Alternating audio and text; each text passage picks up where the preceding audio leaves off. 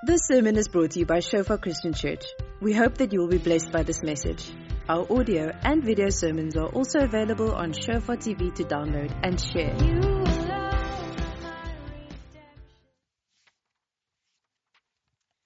Good evening, everybody. Um, thank you for the privilege, just picking up my coffee card, to come and um, share this evening. Um, it's times like these where you don't feel you need to share um, because God already ministers, He's already moving, um, so we just get to be a part of His plan. This evening, um, for those of you who don't know, welcome to those who are streaming, who are on holiday. Um, we are excited that you can still be with us. And yes, this evening, um, I'm excited to share. It has been an amazing preparation for what the Lord has placed on my heart. It has been a humbling process because um, it usually starts with with yourself and then you are able to communicate with others. So this evening I'm going to to share on the goodness of God's righteousness. Amen. That is good news. so just to give a bit of background, my name is Ruday. Um, I grew up in Johannesburg. I think my mom and dad are streaming from London, so we'll just wave to them.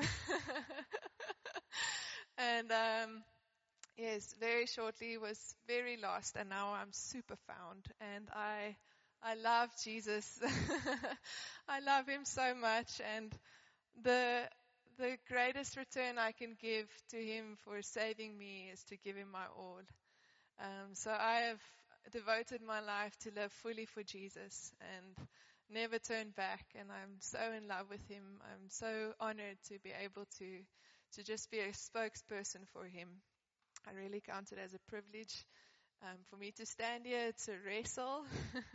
Tremaine saw the other half of it. Um, so I really do count it as a privilege. So thank you for allowing me to be here. Um, so this evening I'm going to take us on a bit of a, a different um, process in what I usually, how I usually teach. Um, it's going to be a bit of a different perspective. The Lord has led me to righteousness, and and how He led me to righteousness was one of the humbling processes that He took me on that I was sharing on, and it started in Eikestad Mall, and I usually have an eye for the outcast or the lost or the widow. It's just part of my gifting. I love them naturally.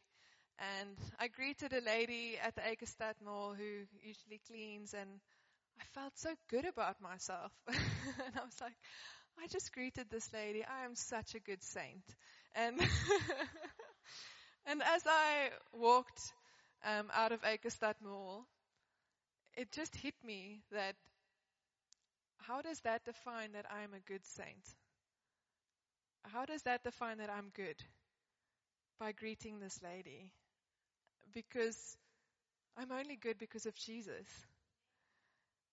And then the righteousness journey started, and then Romans started. So this evening, I'm going to take us on a on a journey through Romans, the letter to the Romans, and specifically from Romans chapter 1, 2, 3, and then the example of chapter 4. And there are going to be some backgrounds given just so that we can have understanding. I'm going to try my best in giving a Greek word. We can all laugh together when I pronounce the Greek word. so this evening I just want to begin by praying. Father, we, we thank you, Lord. Um, I thank you, Father, for the privilege to be here. I thank you for the privilege to be part of your church. And Jesus, I thank you that you are the shepherd. I thank you that you are the head of your church, and I thank you that you are glorified. And, and my prayer this evening, Lord, Father, is that, that your Son will be glorified, and that through your Son that the Father will be glorified, and that they will see you, Lord. Father, I really ask that it will be more of you tonight that they see, that you will be glorified, Lord, and less of me. In Jesus' name, amen. Okay, so the first Greek word, the only Greek word that I'm going to say tonight, is dikaiosune. kan soene nie, dikaiosune. so righteousness in Greek is dikaiosune. And the first definition I want to give to us is it's a state of him who is as he ought to be, righteousness, the condition acceptable to God. It's a doctrine concerning the way in which man may attain a state approved by God. The Strong's definition um, says it as following. Often in Paul's writing, he uses it as that of a gracious gift to men whereby all who believe on the Lord Jesus Christ are brought into right relationship with God. This righteousness is unattainable by obedience to any law or by any merit of man's own or any other condition than that of faith in Christ. The man who trusts in Christ becomes the righteousness of God in him, becomes in Christ all that God requires a man to be, all that he could never be himself. Going to read it once more. Often in Paul's writings, he uses it, the word righteousness, as that of a gracious gift of God to men whereby all who believe on the Lord Jesus Christ are brought into right relationship with God. This righteousness is unattainable by obedience to any law or by any merit of man's own or any other condition than that of faith in Christ. The man who trusts in Christ becomes the righteousness of God in him, becomes in Christ all that God requires a man to be, all that he could never be himself. And that is the good news of God's righteousness. So this evening I'm going to start with the good news of God's righteousness. And when we look to the letter to the Romans that Paul wrote, some say it was in the early 50 after Christ. Um, more scholars say it was from 57, 58 after Christ. And he wasn't writing to a church like the other letters where he was perhaps visiting the Corinthian church and he saw the problems in the church and he spoke and he wrote to them concerning these issues. To the Romans, he was writing from Corinth and he was writing from a place where he didn't have that instant relationship with them. He didn't have any issues to confront. But as we start reading in the beginning of chapter 1 of the letter to Romans, it, it says that he wanted to go to Rome. He had a desire to go to Rome. It says that I'm always in my prayers asking that somehow by God's will I may now at last succeed in coming to you. For I long to see you, that I may impart to you some spiritual gift to strengthen you.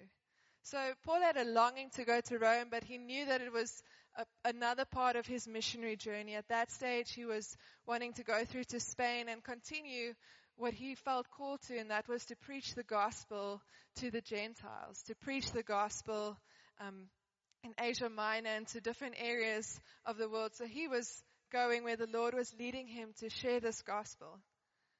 So in the letter to the Romans, he begins and he introduces him himself as the apostle, the one who's called by Christ. And he tells them that he has a longing to come to Rome, but, but he's not there yet. Um, but he's hoping to come and he's praying to come and visit to them. And he says, I'm so eager to preach the gospel to you also who are in Rome. So in the context of this um, of this letter, he's not in in Rome. He's he's writing from a different place, and he's not writing specific issues.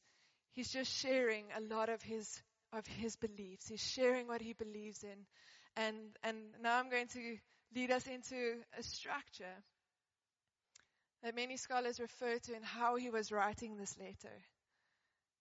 And the reason I'm specifically using this structure is because I want to put emphasis on what his main thesis was. And for those of you, I, um, I only became a scholar in my 18 year old self. My parents can witness to that. Um, I finished school with 34% maths. It wasn't my highest grade and really was not the top scholar. Um, but praise the Lord, I got into university and that was a miracle. It really was a miracle. Um, so a thesis is, is something that is a belief that he's trying to prove. It's a, it's a belief that Paul believed in, an argument that he wanted to state so that he could share with them what that fundamental truth was. So the structure of this letter, it begins with a statement, or it begins with him introducing himself, as I said earlier. And then from chapter 1, verse 16 to 17, he gives a statement of that which he believes. And after giving that statement, he gives the opposite of that, which is called an antithesis, so that he can actually prove that which he was, what he was saying was a fundamental truth that they could hold on to. So he begins with, with, with sharing what he believed in, and then he goes into sharing what was the opposite of that, which is righteousness. And then he restates it. Thirdly, he restates it from Romans 3, 21 to 31. And then where I'm, where I'm going to conclude is he demonstrates it with an example in, in Romans 4. So bear with me. I'm excited to share this with you. And I want to start by, by, by sharing the statement which he based the letter to the Romans. And that is in Romans 1, 16 to 17.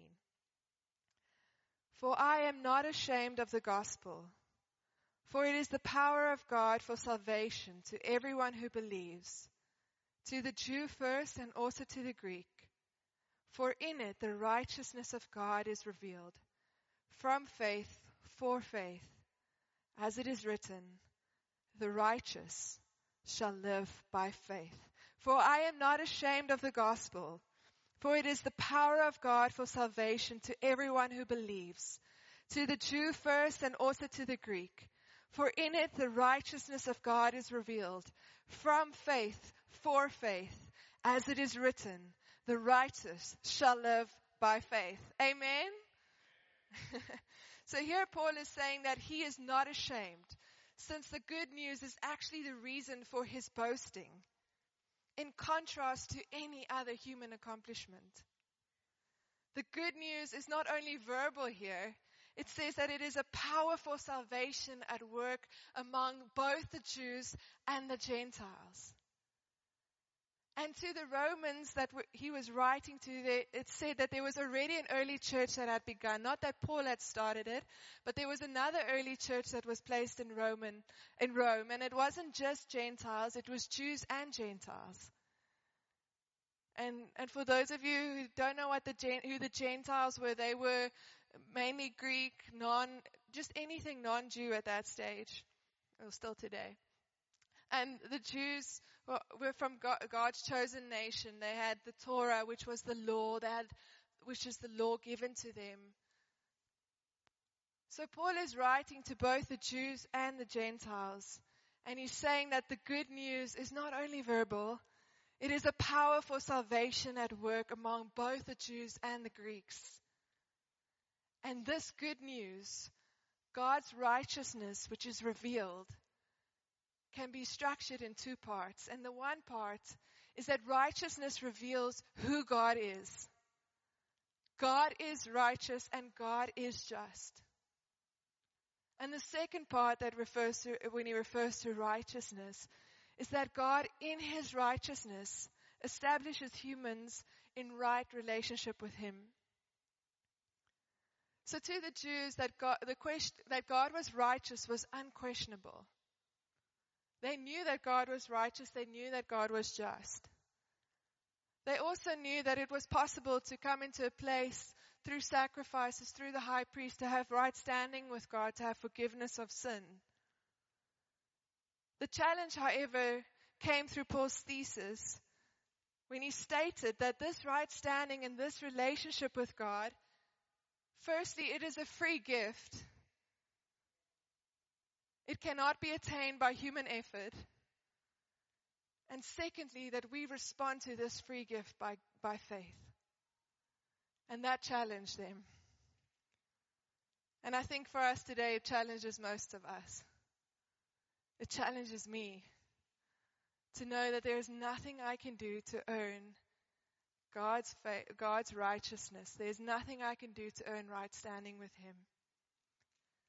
And this revelation of righteousness begins in God's faithfulness to humans and is answered by their obedient acceptance.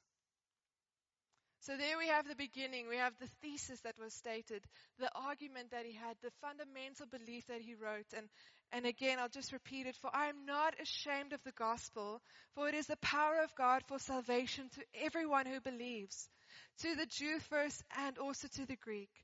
For in it, the righteousness of God was revealed from faith for faith, as it is written, the righteous shall live by faith.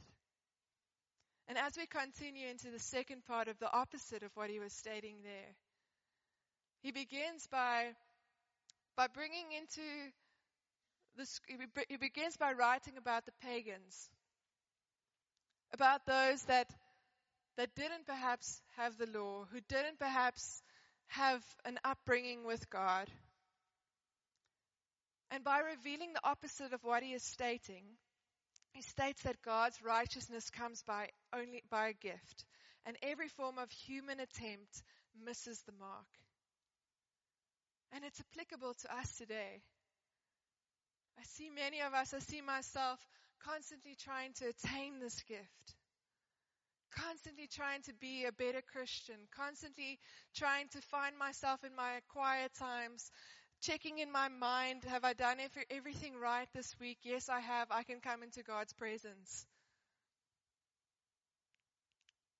But when we realize that it is none of our own doing, it is only by the blood of Jesus, the righteousness of God is the reason that we can go forward. So he writes about the opposite. He writes to them and he says that for the wrath of God is revealed from heaven against all ungodliness and unrighteousness of men, who by their unrighteousness suppress the truth. For what can be known about God is plain to them, because God has shown it to them. For his invisible attributes, namely his, namely his eternal power and divine nature, has been clearly perceived ever since the creation of the world in the things that have been made, so that they are without excuse. For although they knew God, they did not honor him as God. Other translations say they did not have reverence for him as God or give thanks to him. But they became futile in their thinking, and their foolish hearts were darkened. And later it says that, verse 25, they exchanged the truth about God for a lie and worshipped and served the creature rather than the creator. So what he is saying there is these pagans, from the beginning of time, creation has been proclaiming that there is a God, there is something higher. But they chose to not worship the creator. They chose to make creatures of their own making. And the great lie is that God can be reduced to human impulses and experiences which suppress the truth, which suppresses the truth today. So Paul is writing and he's describing all of the bad unrighteousness that the pagans are doing, the sexual immoral acts, and he, he's really just showing the opposite, not of what righteousness in God is, but what the unrighteousness is, and that the wrath of God is upon that. But when we go to Romans 2, it's very likely that many of us who, who perhaps have always thought that I'm alright in this Christian walk because I have my Bible and I have a sort of community. And it easily becomes a mentality, I, luckily I'm not part of the world. But in this context, Paul is actually writing to the Jews now. And he's saying that God's righteous judgment is for all. It's not only for the pagans who worship their false God. Um, I don't know if some of you have been to India. I was there last year and you're just confronted with, with the thousands of gods they worship there. Here he's writing to them that in God there is no partiality. There is no Jew and Gentile. We are all equal before him. And he judges us accordingly. So to the Jews, perhaps they were thinking, we are God's chosen nation. We were given the Torah. We've been taught the scriptures since we were little.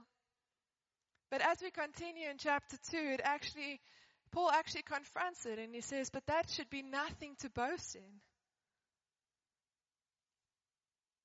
The only response that establishes us before God is a heart of obedience and faith.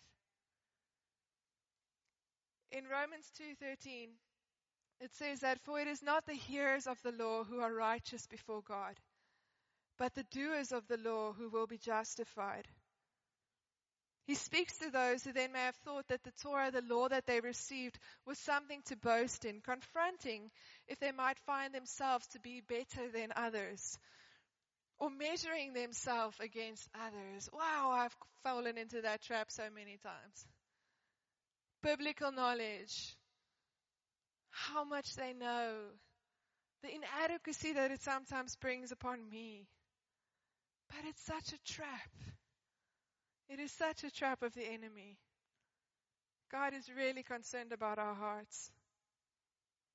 And he writes again to them and he says that if you call, well, he's still writing, not a new letter, same letter.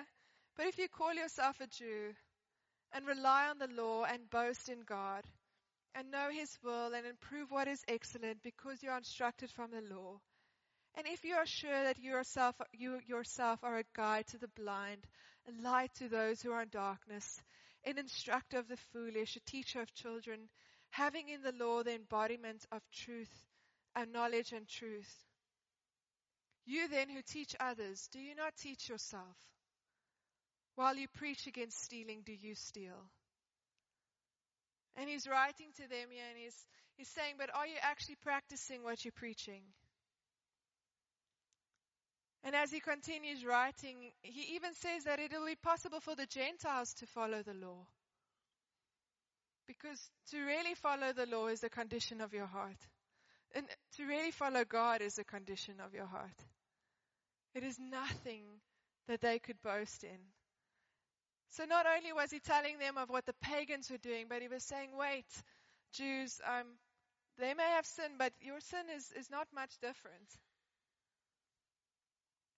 And he writes again and he says, What then? Are we Jews any better off? No, not at all. For we have already charged that all, both Jews and Gentiles, are under sin. As it is written, none is righteous. No, not one. And in Romans 3:20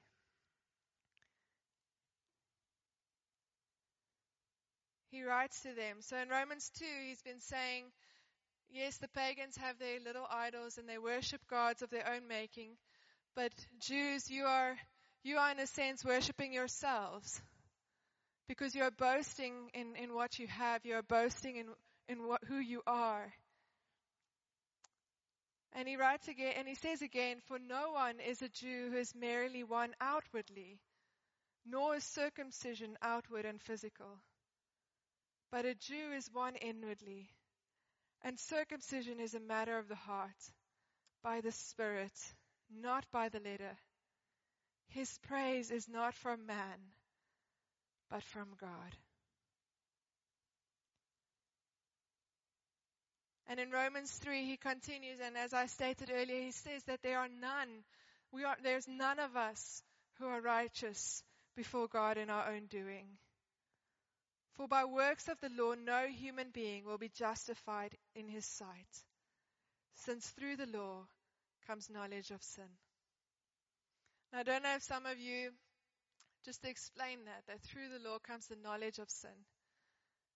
And the role that the law might have played in in those times is to actually give them an acknowledgement of what their sin was. And an example of that practically would be going into the pantry as a little kid and your mom had told you three times that week, um, no cookies, no Tim Tams. Those are my favorite. None of those. for the next three days or so. And you go in disobedience and you go and have that. But I always had this real guilty conscience. I still do. I cannot do anything disobediently. It, it really, it, disobedience and my integrity, I think my honesty is just one of the things that always gets me caught. But that is what it meant. It meant that they had a knowledge of what the law was, which also meant they had a knowledge of their sin. But the sin that Paul is speaking to, about here in, in Romans 3:20, it is not the moral failure that he is speaking about, but he's speaking in a religious sense. And he's, he's saying that immorality is a sign and a consequence of sin. So when we have moral failure, when we lie, when we become jealous, it is, it is not only sin, but it is sin. It's, it's not, sorry, immorality is a sign and a consequence of sin. But it's not in itself sin.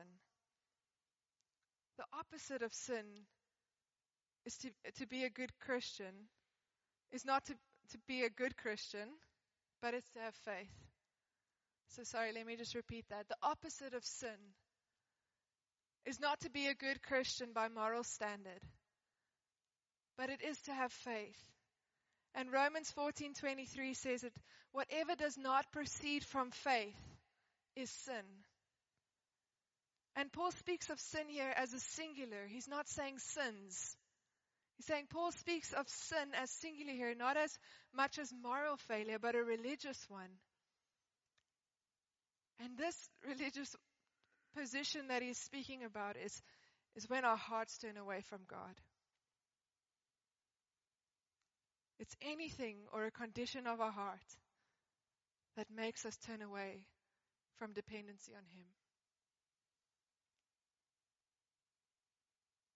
And this he defines as idolatry. So, yes, he was writing to the pagans about their worship of false gods, but, but here he was writing to the Jews and saying that even though your lips may be near to me, your hearts are far. At root, sin is the disposition. It means not in position with God's heart, that strives to establish one's own existence and value apart from God. It's the refusal to acknowledge our complete dependency on an absolute other.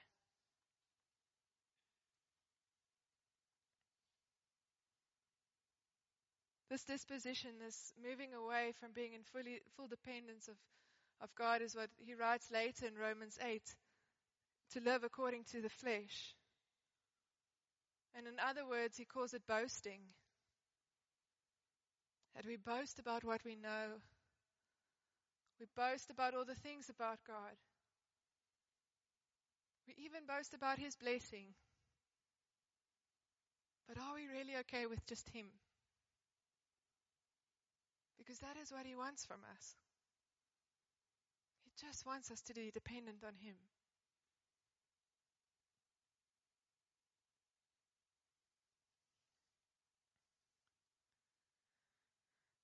Attempting to achieve one's own righteousness leads to slavery.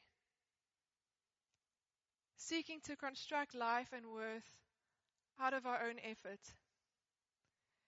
In effect, establishing ourselves as the God of our own lives. And I often fall into that trap. I'm really not speaking here as someone that, that has made it.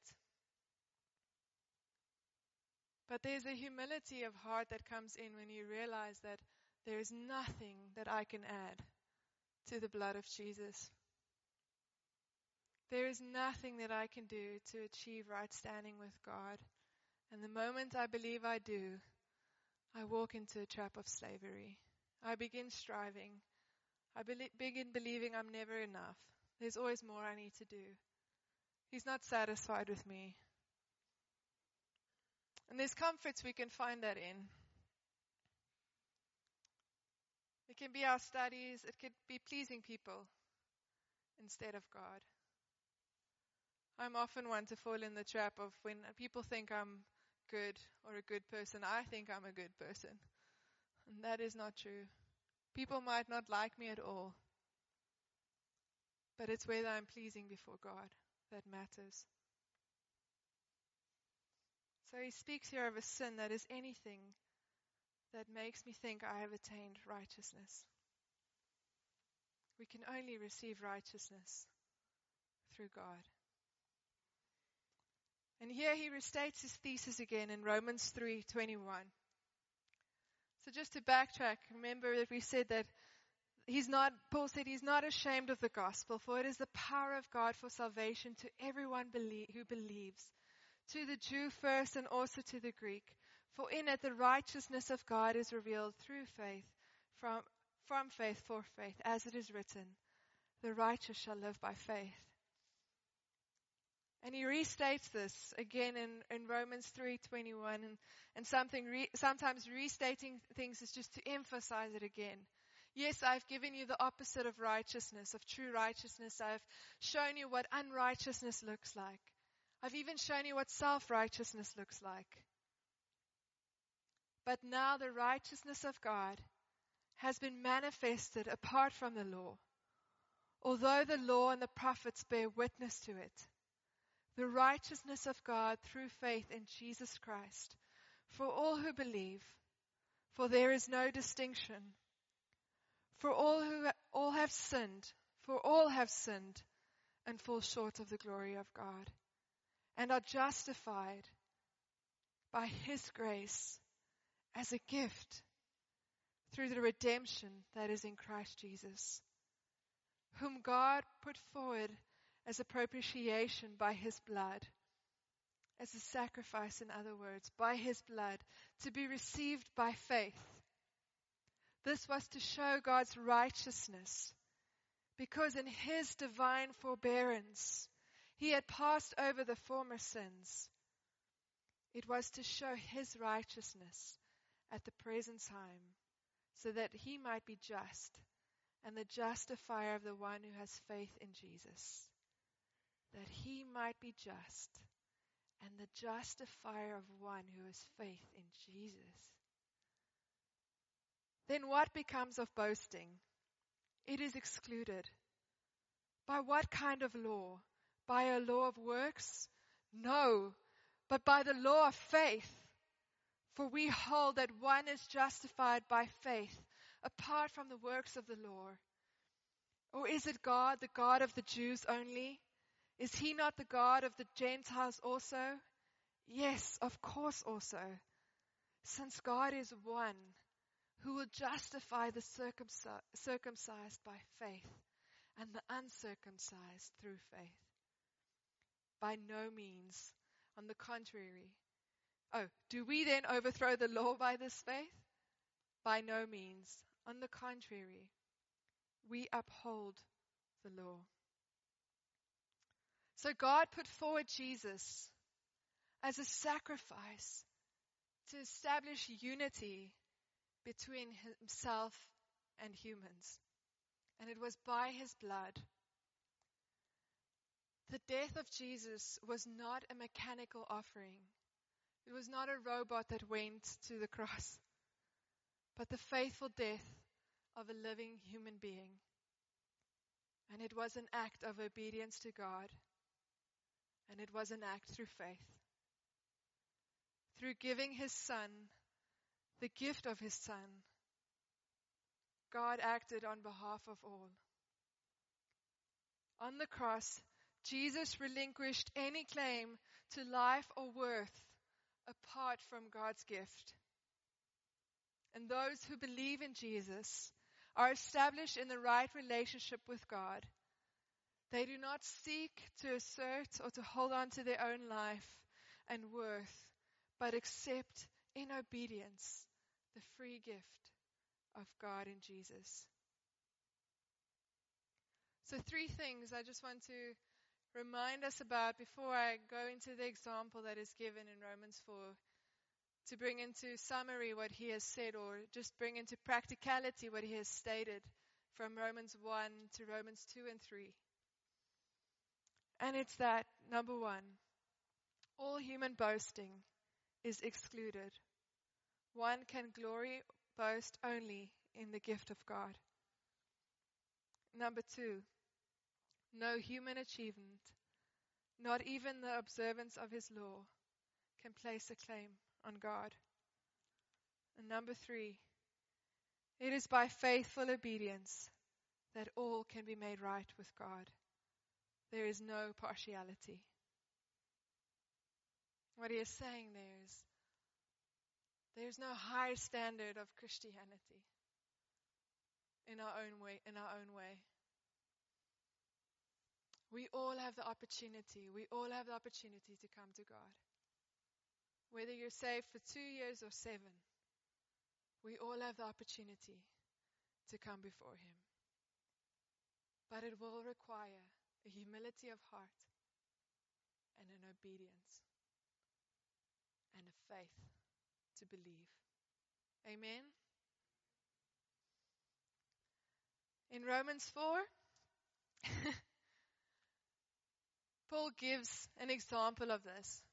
So we've gone through the pagan worship, the false gods, the Jews that, yes, they may know the law, they may know um, the scriptures from a young age, they may even know what is the right and wrong thing to do. But for them, in a sense, idolatry was every, anything that moved them away from God's heart. So we have an opportunity today to respond to that. We have an opportunity today to say, Lord, I'm sorry. I'm sorry that at times I've done my own way. I'm sorry that at times it's easier to work for it than to freely receive it. And I believe the Lord wants to heal that tonight. That mentality that I'm not good enough to receive the gift. I have to keep working for it. I believe the Lord wants to heal that. He wants to come establish that it is free.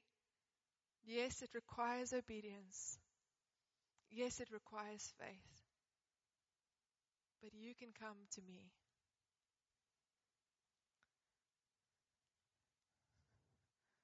Paul finishes, or not finishes, he writes in Romans 4 an example of this practically. And the example he writes here is of Abraham. And Abraham was known as an upright man. Abraham was justified by faith. And Paul says here that Abraham was called righteous in Genesis 15, verse 6. The commandments came in, for those of you that know the Old Testament, in Exodus. So, Abraham in Genesis 15, verse 6, and before his circumcision in Genesis 7, verse 17, 11, he was called a righteous man. In Romans 4:10 it says that how then was it counted to him? Was it before or after he had been circumcised? It was not after, but before he was circumcised. He received the sign of circumcision as a seal of the righteousness that he had by faith while he was still uncircumcised. The purpose was to make him the father of all who believe without being circumcised so that the righteous would be counted to the righteousness would be counted to them as well. And to make him the father of, of the circumcised who are not merely circumcised but who also walk in the footsteps of the faith that our father Abraham before he was circumcised. So Paul is using Abraham as an example. He's using Abraham as an example to the pagans, to the Gentiles in Rome. He's saying that, yes, Abraham is also a father of you. And he's saying to the Jews, yes, you know your Torah, and yes, you do know Abraham.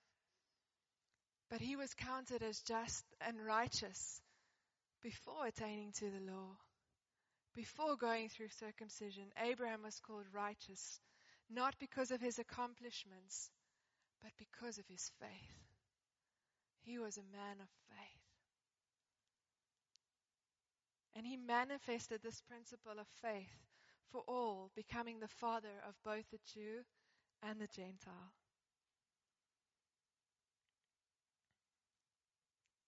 Paul declares that the structure of Abraham's faith is the same for Christians involving trust, hope, and obedience. So Abraham's faith is the same for us today, and it involves trust, it involves hope, and it involves obedience. And despite all the appearances of death that Abraham was facing, the death in Sarah's womb, the barrenness that she could not conceive, Abraham had faith in God, and he gave glory to no other gods. Romans 4:20 says, "So not, no unbelief made him waver the made him waver the promise in God, but he grew strong in his faith as he gave glory to God." I'm going to read it again. No unbelief made him waver concerning the promise of God, but he grew strong in his faith as he gave glory to God, fully convinced that God was able to do what he had promised. That is why his faith was counted to him as righteousness. But the words, it was counted to him, were not written for his sake alone, but for ours also. It will be counted to us who believe in him, who raised from the dead Jesus our Lord, who was delivered up for our trespasses and raised for our justification. So it was not only the resurrection of Sarah's womb that she could bear Isaac, the promise, but it's the resurrection of Jesus from the dead that we can believe and receive this gift of righteousness. That Jesus died for us. That he was not a robot that went in his way. It was an act of obedience and it was a human act of faith. Knowing that by that one act, we can all receive righteousness before the Father that right standing before the Father. I'm going to ask the band to come forward. This is our hope today. This is our hope that, that there is nothing, thankfully, that we have to add. This is our hope that, that we can, by faith and obedience, follow God freely. And I believe God wants us to have this freedom. Yes, to be obedient to Him. But that obedience comes from a love.